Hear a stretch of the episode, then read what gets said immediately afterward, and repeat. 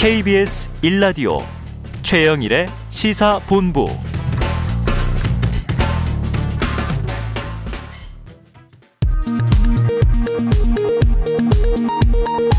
정보센터 뉴스입니다. 정부는 국내 코로나19 확진자 수가 꾸준히 줄면서 유행 규모도 감소세를 나타내고 있다고 진단했습니다. 문재인 대통령이 신종 코로나 바이러스 감염증 얀센 백신 접종자에 대해 추가 접종 계획을 조속히 수립하라고 지시함에 따라 조만간 시행 계획의 윤곽이 나올 것으로 보입니다. 김오수 검찰총장이 성남시 고문 변호사로 활동한 이력과 관련해 박범계 법무부 장관이 특별한 문제의식을 느끼지 않는다고 말했습니다. 국민의힘 대권주자인 윤석열 전 검찰총장 측이 부인 김건희 씨의 주식거래 계좌 내역을 조만간 공개하겠다고 밝혔습니다. 시중은행들은 금리 상승 등과 함께 4분기 가계의 신용 위험이 더 커질 것으로 보고 대출 문턱을 높일 예정입니다. 지금까지 정보센터 뉴스 정원나였습니다.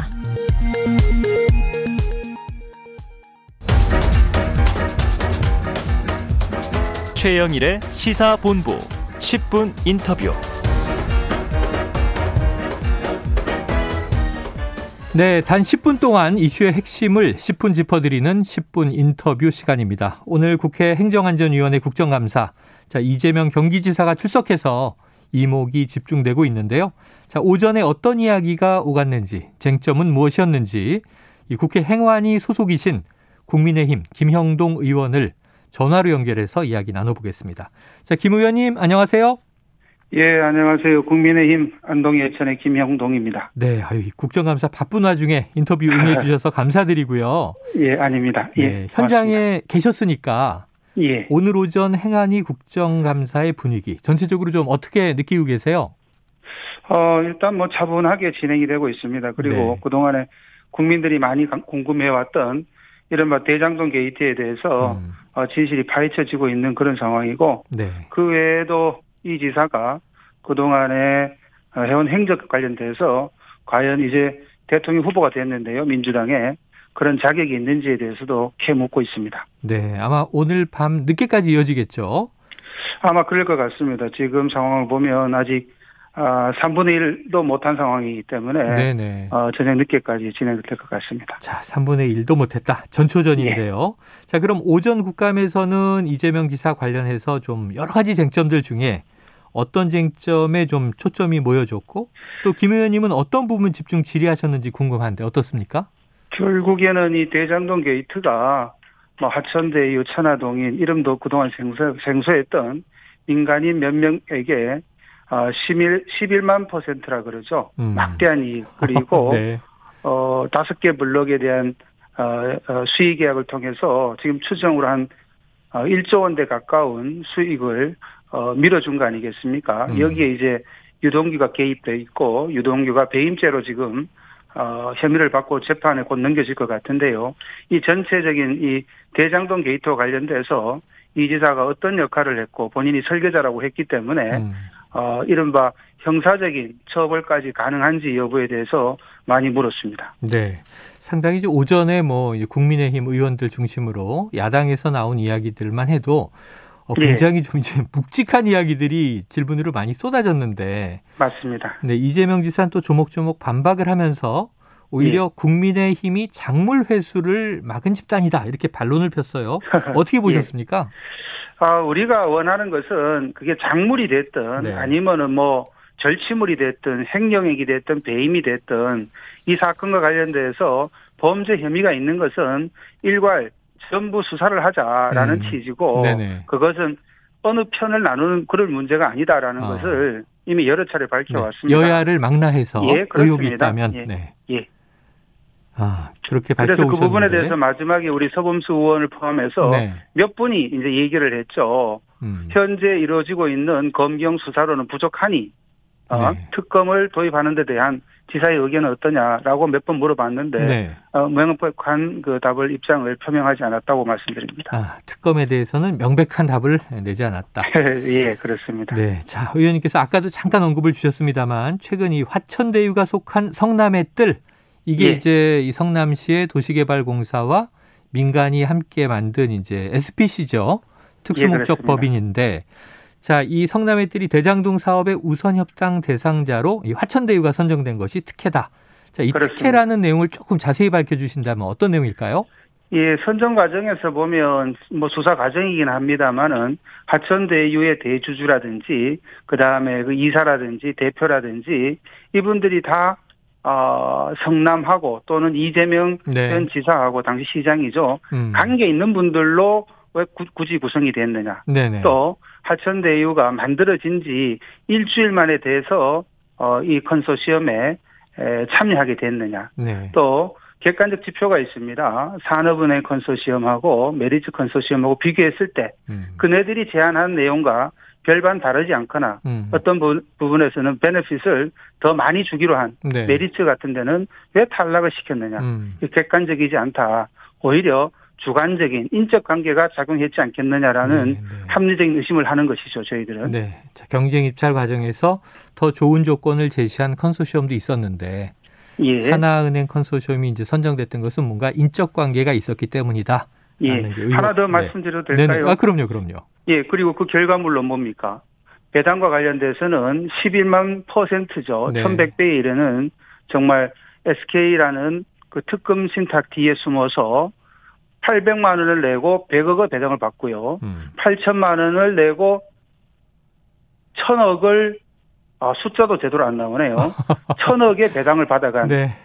전대미문의 사건 아닙니까? 네네. 그리고 간혹 보도됐지만은 제가 관심을 가지고 있는 이른바 그 대장동 안에 대지 중에 조성된 택지의 5블록 무려 30%에 해당됩니다. 네네. 세대수로 따지면 거의 절반에 해당되는 것을 화천대유가 수의계약으로 넘겨받고 이 부분을 건설회사하고 관련 공동으로 해서 아파트 등 택지를 개발해서 그에 따른 또 수익을 얻은 이런 일체적인 네. 전체적인 경과를 봤을 때 화천대유에게 이렇게나 큰 혜택, 이득, 특혜를 밀어준 것에는 당연히 그 안에 불공정한 나름대로의 의도가 있지 않았냐라는 것이 네. 일반적인 시민들의 의심으로 보입니다. 네, 일반적인 의혹이다 이렇게 이제 예. 대신해서 의혹을 제기해 주셨어요. 근데 저도 예. 이제 헛웃음이 나오는 게 아까 그 배당의 배수를 생각을 해보면 네. 이거 뭐 3억을 넣고 뭐 4천억을 배당받았다 이러면 참 기가 찬 그런 이제 생각이 드는데 그렇습니다. 오늘 뭐 네. 남욱 변호사가 들어왔으니까 네네네. 아마 검찰에서 정신이 있다면 정신이라면은 네. 엄격하게 엄밀하게 수사하지 네. 않을까 기대를 해봅니다. 일단 오늘 오전에 보니까 이제 민주당 의원들도 질의를 하는데 지금 예. 이제 국민의힘에서 좀 강하게 이 지사에 대한 공세를 폈다면 지금 민주당은 또 이제 방탄을 하는 상황이었잖아요. 그렇습니다. 그러다 보니까 이제 그 녹취에서 가장 좀 이제 의혹의 대상이 됐던 그분에 대해서 예. 오히려 이제 이 그 화천대유의 주요 인물들의 투자금 외에 예. 이 전주의 돈이 들어왔다. 그럼 이 전주가 그분이 아니겠느냐. 돈이 예. 나왔다 들어간 곳을 봐야지 왜 이 인허가권자만 이제 때리느냐 하는 또 반론도 있었어요. 어떻게 들으셨습니까? 저희가 뭐 그런 변명을 이제 민주당 측이나 다른 지사가 했는데 네네. 저희가 충분한 자료를 받았다면은 그 부분에 대해서 의혹 제기를 넘어서 어떤 실체 진실에 가까운 네네. 질문을 했을 수 있을 것 같습니다. 지금 전주와 관련된 내용이 언론에 조금 나오긴 하는데 네네.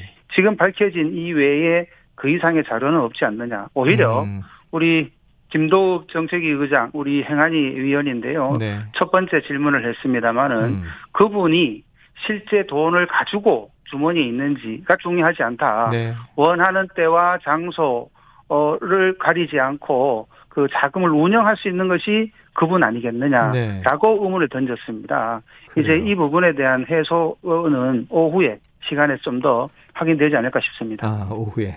지금 말씀하신 대로 지금 뭐 이 성남시청 관련해서는 국감 전부터 예. 요청 자료들이 뭐 상당히 들어오지 않았다 이런 문제도 있었고 예. 그 와중에 또 검찰은 지금 압수수색도 성남시청에 이제 추가까지 벌이고 있지 않습니까?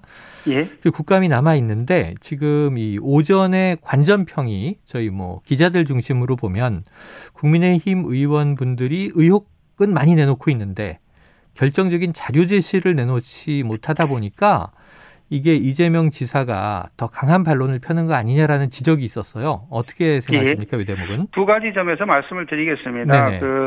작년하고 별반 다르지 않습니다. 태도가. 자기 변명 회피 이걸로 가고 있고요. 네. 그다음에 국감장에 떳떳하게 나오겠다고 밝힌 게 지난주 아니겠습니까? 네네. 일주일 동안 충분히 국감을 위한 자료를 저희가 요구를 했지 않습니까? 네. 여당도 요구를 했는데 이 부분에 대한 자료를 불성실하게 제출한 거예요. 예, 예. 특히 기껏해야 9건 내지 10건 성남시 자료를 경기도가 제출을 했는데요. 네. 그 제한적 범위 내에서 저희가 묻는 것은 한계가 있었다라는 전제를 한 말씀드리고요. 네. 좀 전에 우리 김용판 의원이 제시한 내용은 아주 핵폭탄급이라고 저는 봅니다. 아, 이 부분에 대해서 소리요? 오후에 네네. 언론이 한 번 더 주목을 해 주시길 바라고요. 아마 다시 한번 질의하는 턴이 오면은 네네. 김용판 의원이 더 지목을 할 건데 흔히 말해서 네네.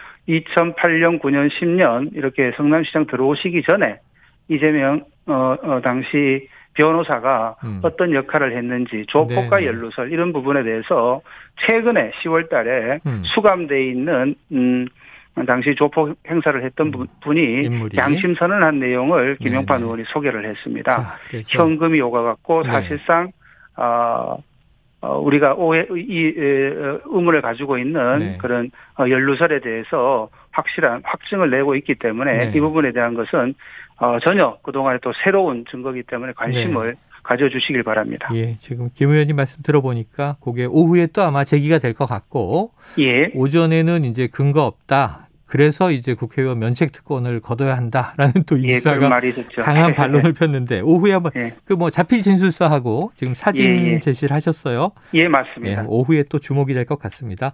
아유, 의원님 이제 바쁜 시간에 점심 드시고 또 한 마디만 더 하겠습니다. 네네, 말씀하세요. 예. 이 변호사비 대납과 관련돼서 잠깐 이제 이 지사가 말씀을 주셨는데. 네네. 그 자체로 문제가 있습니다. 제가 이 부분에 대해서 좀 더 확인을 할 것 같은데. 네네. 두 가지 중에 하나입니다. 뇌물죄 아니면은 3자 뇌물죄죠. 아니면은 청탁금지법 위반에 해당될 소지가 굉장히 높습니다. 네. 이 부분에 대해서도 관심을 가져주시기 바랍니다. 알겠습니다. 오늘 김 의원님께서 상당히 10분 인터뷰 짧은 시간에 꼼꼼한 문제 제기를 해주셨으니까요. 오후에 국정감사에서 진위가 좀 잘 밝혀지기를 아마 국민들 기대하고 있을 겁니다. 자, 의원님 오늘 말씀, 오늘 말씀 고맙고요. 그리고 또 국정감사 남은 시간 좀 고생해 주십시오. 고맙습니다. 예. 수고하십시오. 감사합니다. 예, 자, 지금까지 행안위 국정감사 참석 중인 국민의힘 김형동 의원이었습니다.